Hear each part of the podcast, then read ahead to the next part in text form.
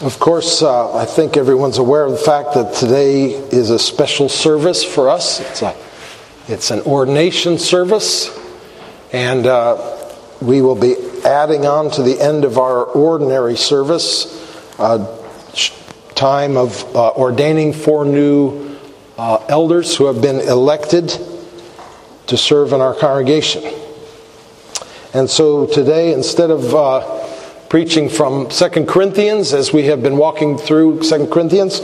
We're going to be preaching a sermon crafted for this occasion, and uh, it's going to be from the book of Revelation, and as in chapter 1.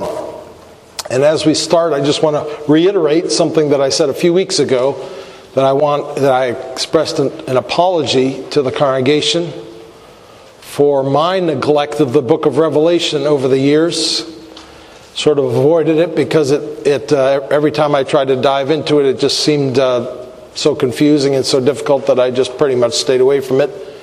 And, uh, and yet now that I'm studying it with some help, with some guidance, with uh, the teaching of men who have really given their lives to studying it, it's, uh, I realize that it's not as um, confusing as I thought, and it has so many important things to say to us and I feel bad that I haven't, that there's a, a nutrient or a part of the scriptures that really hasn't been incorporated very much into my teaching and preaching over the years.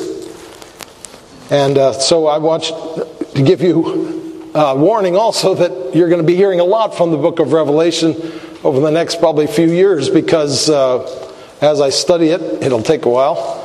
And. Um, and I'll be using it not so much to do a series on the book of Revelation, but you'll find you'll see it used here and there in sermons and and occasional sermons like today from the book of Revelation.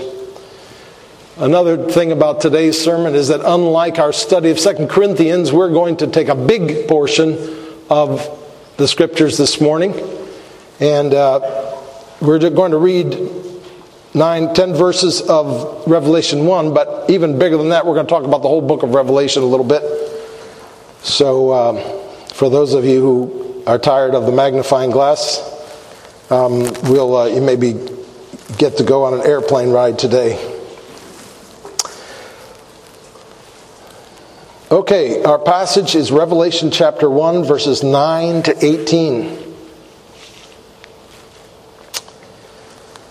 I, John, your brother and partner in the tribulation and the kingdom and the patient endurance that are in Jesus, was on the island called Patmos on account of the Word of God and the testimony of Jesus. I was in the Spirit on the Lord's day, and I heard behind me a loud voice like a trumpet saying, Write what you see in a book and send it to the seven churches to Ephesus and to Smyrna and to Pergamum and to Thyatira and to Sardis and to Philadelphia and to Laodicea. Then I turned to see the voice that was speaking to me, and on turning, I saw seven golden lampstands, and in the midst of the lampstands, one like a son of man, clothed with a long robe and a golden sash around his waist. The hairs of his head were white, his like white wool, like snow. His eyes were like a flame of fire.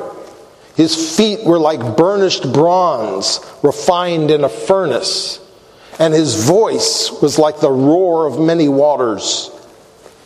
In his right hand he held seven stars. From his mouth came a sharp, two edged sword, and his face was like the sun shining in full strength. When I saw him, I fell at his feet as though dead. But he laid his right hand on me, saying, Fear not. I am the first and the last and the living one. I died, and behold, I am alive forevermore. And I have the keys of death and Hades. So, this is how the book of Revelation begins. I mean, obviously, there's eight verses before this, but this is the beginning of the vision part of his book, which, is, which really continues through the rest of it. John says, the Apostle John, who wrote this, says that he was in the Spirit on the Lord's day. That is, he was in the prophetic spirit. He, he knew that God was showing him things and speaking to him and telling him secrets for him to declare to others. And he hears a voice while he's in the Spirit telling him to write down a vision in a book and send it to these seven churches of Asia, modern day Turkey, the ones listed in the passage that we read. And so he turns around and he sees that the one speaking to him is the Lord Jesus. I mean, that's never mentioned, but it's pretty clear from the description that it's the Lord Jesus. Standing among seven golden lampstands. And while Jesus stands among these seven gold lampstands, he is clothed with a long robe and a golden sash. So Jesus is dressed like a priest. This vision would have made any Jew immediately think about the priest who serves in the temple, tending, among other things, to the lampstand that was in the temple. You see, the holy, in the holy place of the Old Testament temple and tabernacle, there was a golden lampstand.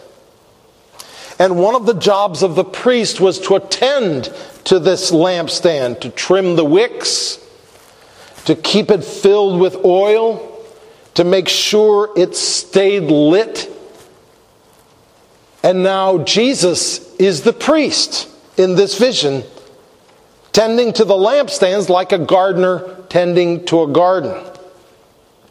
Now, two verses later, in verse 20, which we didn't read, we're told that the seven lampstands symbolize the seven churches that are mentioned. So, this is a vision of Jesus tending the seven churches referred to in verse 11. Priests had special tools with which they could work on the lampstands. And so, if Jesus is here standing among the lampstands to work to maintain them, what tool does he use? A double edged sword, which is his holy word. That's why in the vision, the double edged sword is coming out of his mouth. But the Old Testament priest tended only one lampstand, not seven. So, what's with the seven lampstands? Well, in the Old Testament, God had only one people, the Jews. But now in the New Testament, the salvation of God has been opened up to all nations. You see, the number seven here is not by accident. This is the favorite number of the book of Revelation. And it's been influenced by the Old Testament usage of the number seven.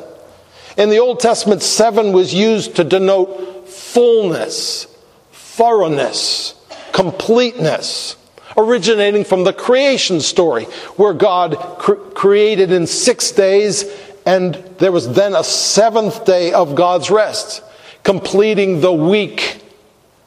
So the seven churches here in Revelation 1 represent all churches, not just these particular seven churches. Each lampstand re- represents a church, but the seven together represent all the churches. And each lampstand is made up of seven branches. If you can go back in Exodus 25 and see this, There's a picture I have. I don't know if you can get the picture up here, but uh, that picture is uh, of a priest with a uh, lampstand. Um, and the idea, like the, yeah, see, like a Jewish menorah, that's really came from the Old Testament, with a priest tending to, him, to it. And you see, it's got seven candles or seven lights on the one lampstand.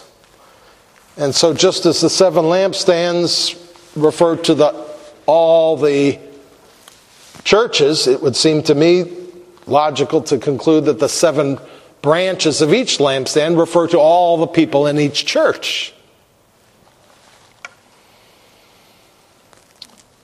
You remember the story of Pentecost and the strange phenomenon that happened when they were together and they started speaking in tongues and the wind blew and it said a tongue of fire came and rested on the top, head of each of God's people.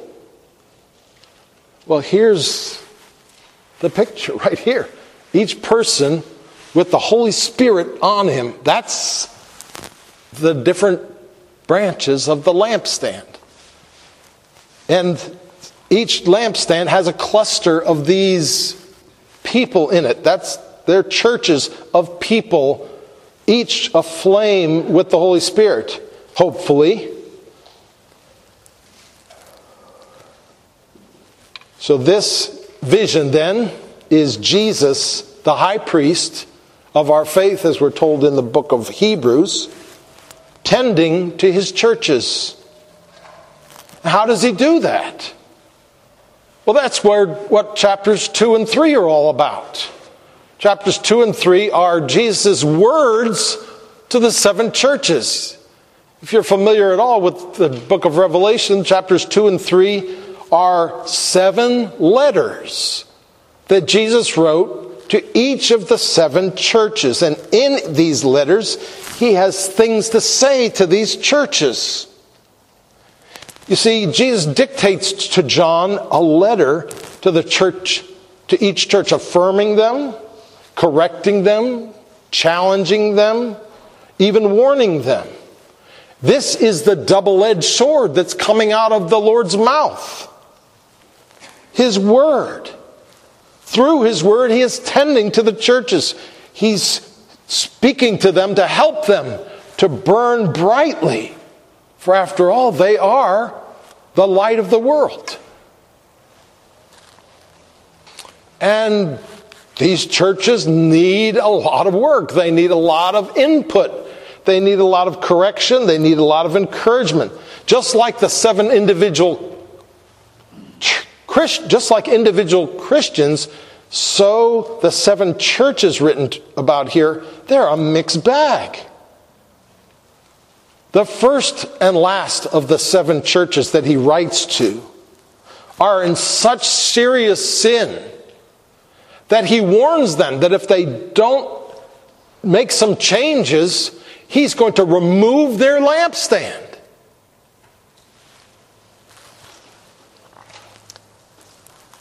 There are a lot of good things happening in the churches, which Christ commended the churches for their toil and their patient endurance. And when I when you, I'm going through these lists, I'm going to sort of summarize the positive things he says to the churches, the negative things he says to the churches. Realize that most of these things he only says to one church, but I'm listing them all, all together.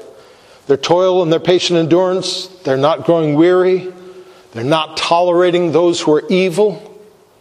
The fact that they, are, they tested false apostles and found them to be wanting found them false, that they hate teachings that God hates. They're enduring tribulation, poverty, slander from unbelieving Jews. That they hold fast the name of Christ and do not deny the faith. They have love and faith. They serve the Lord. They keep God's word. But he also has a number of corrections that he brings to the churches in these seven letters. They've abandoned the love for Christ which they had at first. He says that to the first church, Ephesus. They've put up with those who hold to false teaching, including the false prophetess Jezebel, who is teaching and seducing my servants to practice sexual immorality and to eat food sacrificed to idols. They have learned what some call the deep things of Satan, whatever that means. They have the reputation of being alive, but they're actually dead. Their works are not complete in the sight of God. And then in the last letter, he says, You're neither hot nor cold. So because you're lukewarm, I'm going to spit you out of my mouth. For you say, I am rich, I've prospered, I need nothing. And you don't realize that you're wretched, pitiable, poor, blind, and naked. So the lampstands, you see, are definitely in need of the high priest's attention and repair. The one who cleansed the temple. And you remember the story of Jesus cleansing the temple, which occurs in the, all the Gospels when he comes and he throws down the tables and drives them out with a whip out of the temple because they're turning the, the house of God into a place for money and, and profit and business. The Lord who did that is still in that business. He's still confronting in, Rome, in Revelation 2 and 3, still confronting his churches with their issues, with their problems, with their sins, with their failures, as well as affirming and encouraging them in the things that they're doing right. Now, let's leave Revelation 1 through 3 and take a little trip to the very end of Revelation. This morning, our last song was about the New Jerusalem, perfectly planned by the Lord. Because that comes from Revelation 21 and 22, this wonderful vision we have at the end of Revelation then I saw a new heaven and a new earth, for the first heaven and the first earth had passed away, and the sea was no more. And I saw the holy city, New Jerusalem, coming down out of heaven from God, prepared as a bride adorned for her husband. And I heard a loud voice from the throne saying, Behold, the dwelling place of God is with man. He will dwell with them, and they will be his people, and God himself will be with them as their God. He will wipe away every tear from their eyes, and death shall be no more. Neither shall there be mourning, nor crying, nor pain anymore, for the former things have passed away. And then he who was seated on the throne said, Behold, I am making all things new. To the thirsty I will give from the spring of the water of life without payment. The one who conquers will have this heritage and I will be his God, and he will be my son. But as for the cowardly, the faithless, the detestable, as for murderers, the sexually immoral, sorcerers, idolaters, and all liars, their portion will be with the lake that burns with fire and sulfur, which is the second death. Then came one of the seven angels who had the seven bowls full of the seven last plagues, saying, Come, I will show you the bride, the wife of the Lamb. And he carried me away to the, in the Spirit to a great high mountain and showed me the holy city, Jerusalem, coming down out of heaven from God, having the glory of God. Its radiance like a most rare jewel, like a jasper, clear as crystal. And I saw no temple in the city, for its temple is the Lord God Almighty and the Lamb. And the city has no need of sun or moon or sh- I'm sorry, the city has no need for sun or moon to shine on it, for the glory of God gives it light, and its lamp is the Lamb. And there will be no night there. And so we see that the book of Revelation, the beginning of it and the end of it, are like two bookends.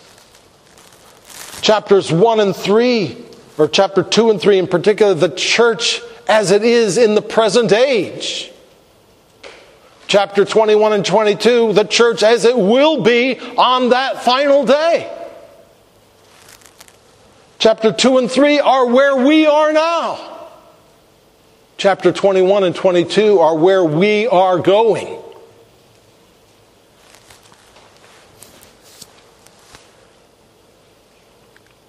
This is greatly encouraging for those who have to live in the reality of chapters 2 and 3 of Revelation.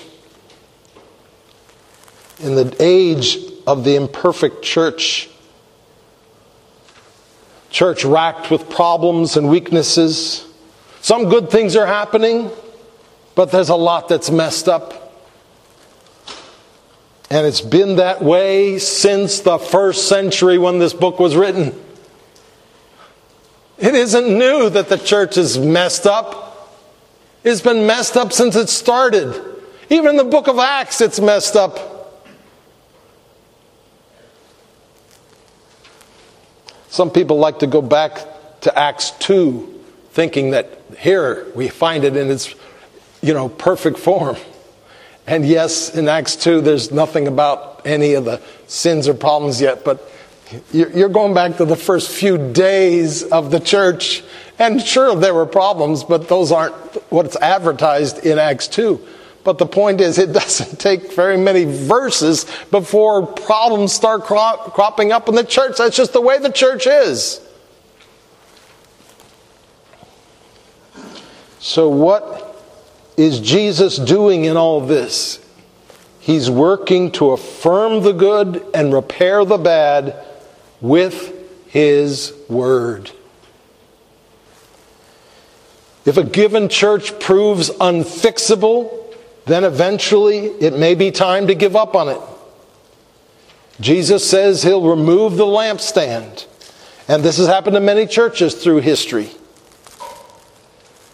Jesus sometimes loses patience with a church, but he never loses patience with the church at large. But the church will not always be where it is now. That's our hope and our joy. In spite of its present troubles and failures, the church has a glorious destiny. One day it will be united and spotless and glorious and sinless and beautiful beyond our imagination. That's where this train is going. And that's why I'm going to stay on the train. And I hope you will too. These passages in Revelation help us to see what Jesus is doing in his churches today. Jesus isn't just working on individual Christians, he's working on churches. In fact, it, interestingly, in this vision in Revelation chapter 1, there's no place for miscellaneous churches that aren't a part of a lampstand. There's no, okay, well, here's the seven lampstands, and then there's a box over here of miscellaneous lights that haven't, we haven't found for a lampstand yet. That's not in the vision. Each Christian is on a lampstand. That's the way it's supposed to be.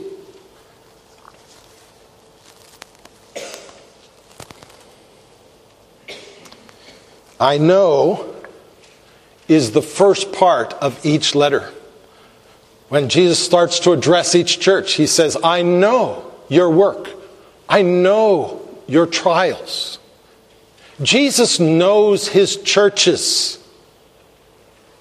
He knows what they're going through. He knows where they're failing.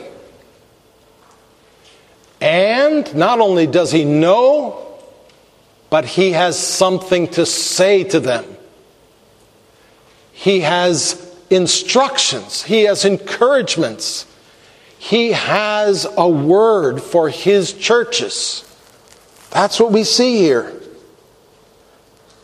Churches, you see, are not just earthly institutions which some people find helpful for their faith.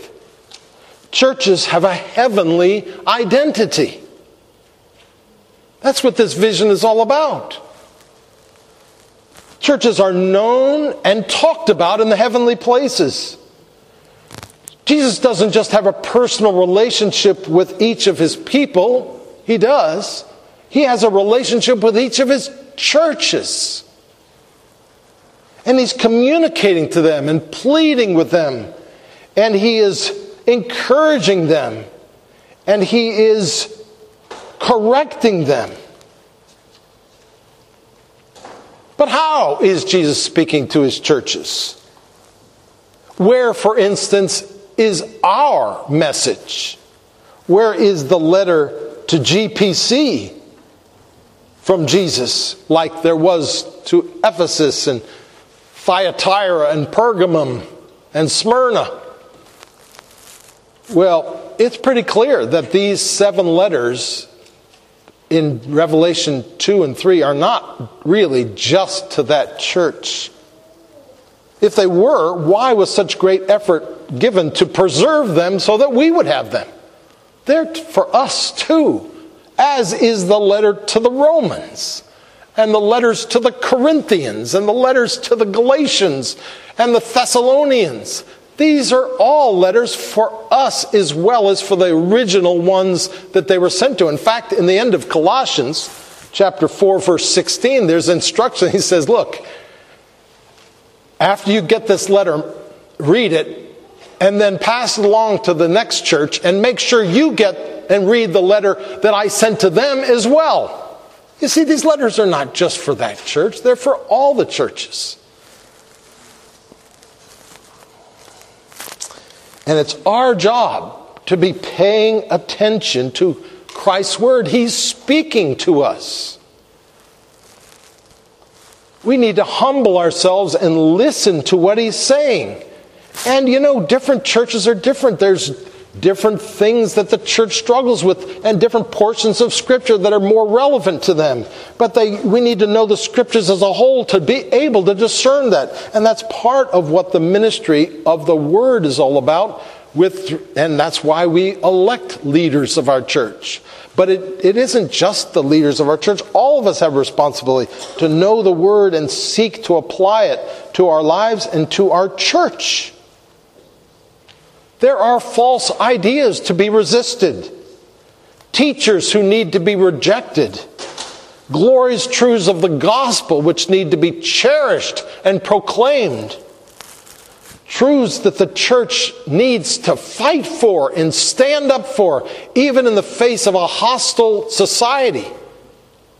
And there are truths that the church needs to fight for and stand up for, even when they're unpopular in the sight of other churches. And this is what the role of the ministry is all about and why we have elders in our church. Helping Christians and the church as a whole to be faithful in the face of great pressures, seeking to help each member burn brightly with the light of Christ it, it, it's almost comical in one sense. Such imperfect men that Christ is using as his tools to try to help perfect the church. But that's part of the beauty and the irony of the whole thing. That's what Christ chooses to use, such inferior tools. And when the job gets done, then we all say, it's not the tools, it's the Christ who's wielding the tools, who does such a splendid work with such imperfect tools. So many things can go wrong. So many things have gone wrong. So many things will go wrong. But it's not us. It's not by us. It's by Christ. It's by Christ. It's by Christ, and He carries us along. If there's an invisible keeper, an invisible tender to the, this congregation, just like every congregation, and if, and if He weren't the one building, if He weren't the one correcting, if He weren't the one channeling and directing, every one of us would be in the ditch. Every one of us, every church would be a train wreck. And so we seek His favor upon us. We don't elect elders thinking that this will solve our problem. No, far from it. Elders can be problems themselves if Christ isn't in it. We seek the Lord as we elect elders and put them into office.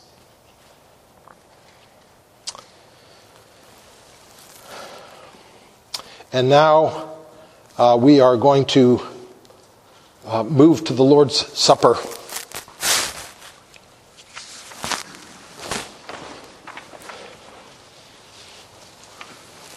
Where we celebrate what Christ has done for us, how it's not by our becoming what we should be, though we will become what we should be in the end it's not by our reforming our lives, though Christ will reform our lives gradually and in the end perfectly.